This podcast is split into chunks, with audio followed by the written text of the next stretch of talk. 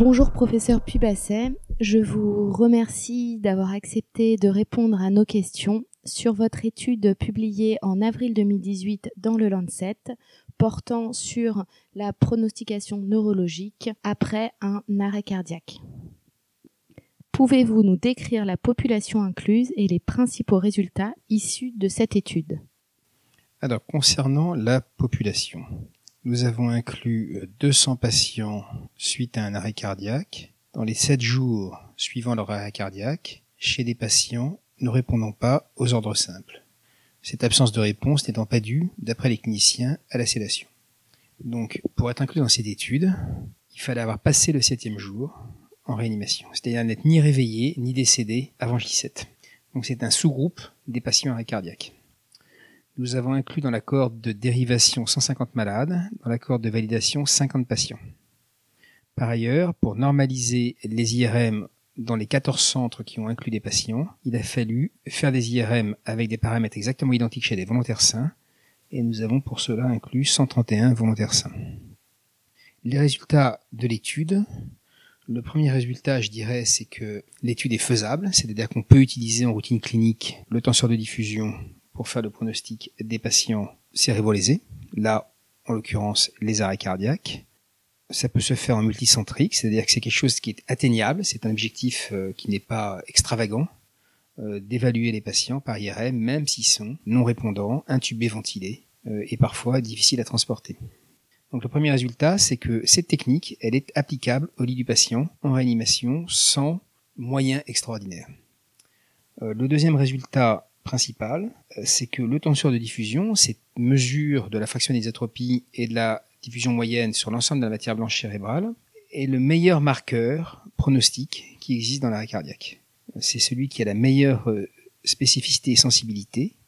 L'intérêt de cette technique est d'avoir zéro faux positif, c'est-à-dire d'être absolument certain quand on dit que le malade aura un meilleur pronostic, qu'il aura effectivement un meilleur pronostic. C'est-à-dire qu'il nous faut une spécificité de 100%, au prix évidemment de la sensibilité, mais grâce au tenseur de diffusion, à la robustesse de cette mesure, la sensibilité de 89%, pour une spécificité de 100%. On définit deux seuils, un seuil au-dessus duquel on est certain que le malade va se réveiller, quel que soit l'état clinique, ça n'a pas d'importance, et un seuil en dessous duquel on est certain que le pronostic sera mauvais, c'est-à-dire CPC 3, 4 ou 5. Euh, si on compare les courbes ROC pronostiques de cette technique par rapport à l'IRM morphologique, eh bien c'est très supérieur, c'est-à-dire que l'IRM morphologique présente des faux positifs et des faux négatifs.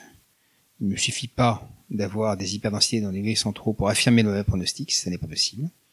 Si on compare ces résultats à la spectroscopie également, on voit qu'on est très supérieur par rapport à la spectroscopie en IRM.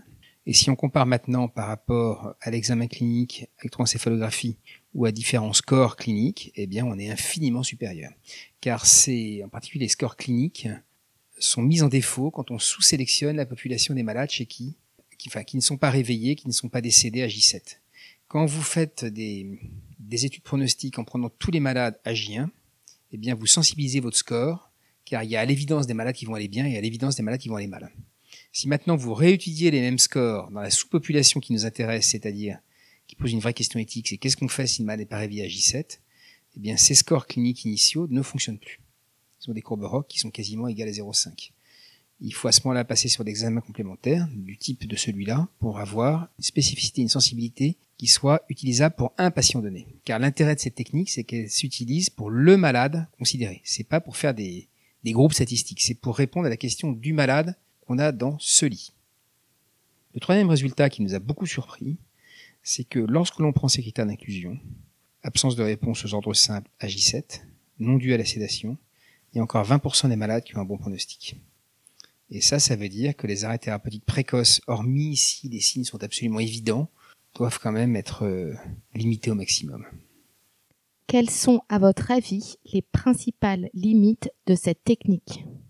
Eh bien, il y a d'abord la limite du délai. Car euh, le tenseur de diffusion, la matière blanche, ne s'abîme qu'après un certain nombre de jours dans l'arrêt cardiaque. Il y a des réactions inflammatoires, d'apoptose, etc., qui se mettent en place et qui ne surviennent pas tout de suite. Et comme on s'adresse à la lésion de la matière blanche, il faut atteindre un certain délai. Euh, dans l'arrêt cardiaque, c'est au minimum 5 jours. Si vous faites des IRM avec cette technique trop précocement, il y aura plein de faux négatifs. Donc il faut attendre un certain délai que les lésions apparaissent. Ça, c'est la première limite, c'est-à-dire que ça ne peut pas être un, scoring utilisable à J3. Euh, la deuxième limite, elle est liée à la technique elle-même, qui est quand même lourde au plan euh, du transport du patient, au plan de l'immobilisation de la machine d'IRM, puisque ça dure environ 45 minutes, donc le temps de l'emmener, de le ramener, c'est à peu près une heure. Et puis, il y a une certaine technicité à transporter ces patients à l'IRM, à tube ventilé, c'est pas si simple que ça. Mais ça aussi, c'est une question d'habitude il est maintenant temps, il est nécessaire que l'on puisse faire des examens d'IRM chez les patients intubés ventilés, en prenant peu de risques comme on a toujours fait les transports euh, en réanimation. À votre avis, ces résultats doivent-ils modifier notre pratique au quotidien et comment? Eh bien, je dirais que il y a des cas évidents où le malade aura un mauvais pronostic, ou même il passera en mort cérébrale, ce qui est assez rare dans l'arrêt cardiaque, environ 10% des patients graves. Il y a des cas évidents où le malade va bien, il se réveille rapidement. Euh, dans ces cas-là, la, pratique clinique n'est pas impactée. Par contre, il y a des cas euh, litigieux où on ne sait pas très bien où on va. Et à ce moment-là, je dirais que le doute doit bénéficier, bénéficier au patient quand même. Et il faut se donner vraiment les moyens euh, de faire un pronostic costaud, robuste. Si maintenant on fait du Maastricht 3, honnêtement, je recommande vraiment l'utilisation de cette technique pour se lancer dans Maastricht 3, car c'est une procédure qui nécessite une absolue certitude pour être mise en place et pour convaincre les familles aussi euh, de, du bien fondé de cette procédure. Il faut être certain. Donc je dirais qu'au moindre doute pronostic, euh, dans ce sous-groupe de patients qui n'est pas réveillé après J7, eh bien, il ne faut pas hésiter à pratiquer cet examen, qui nécessite une certaine logistique. Il faut avoir calibré sa machine, il faut être en contact avec euh, la pitié, avec notre centre, comme à Web, pour rentrer dans le système de calibration et de rendu des résultats. Donc euh, voilà sa place à cette technique. Et puis euh, nous allons maintenant chercher à développer de plus en plus euh, des algorithmes sur le handicap fonctionnel des patients qui vont émerger, qui vont se réveiller à un an, qui sont non relationnels, non grabataires à un an, qui sont rentrés chez eux.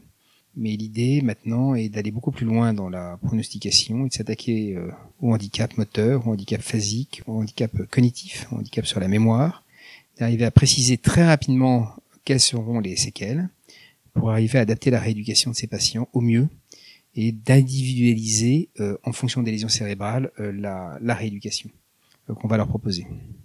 Et puis également, c'est un examen qui peut servir dans le suivi des patients, qui peut voir l'évolutivité des lésions cérébrales qu'ils présentent, ce qui est fort intéressant quand on suit ces malades sur plusieurs années, de voir comment leur cerveau se détériore au fil du temps et comment on peut bloquer éventuellement ces détériorations. C'est tout un, tout un champ de la recherche qui sera euh, de bloquer les phénomènes inflammatoires chroniques qui surviennent après la lésion cérébrale aiguë.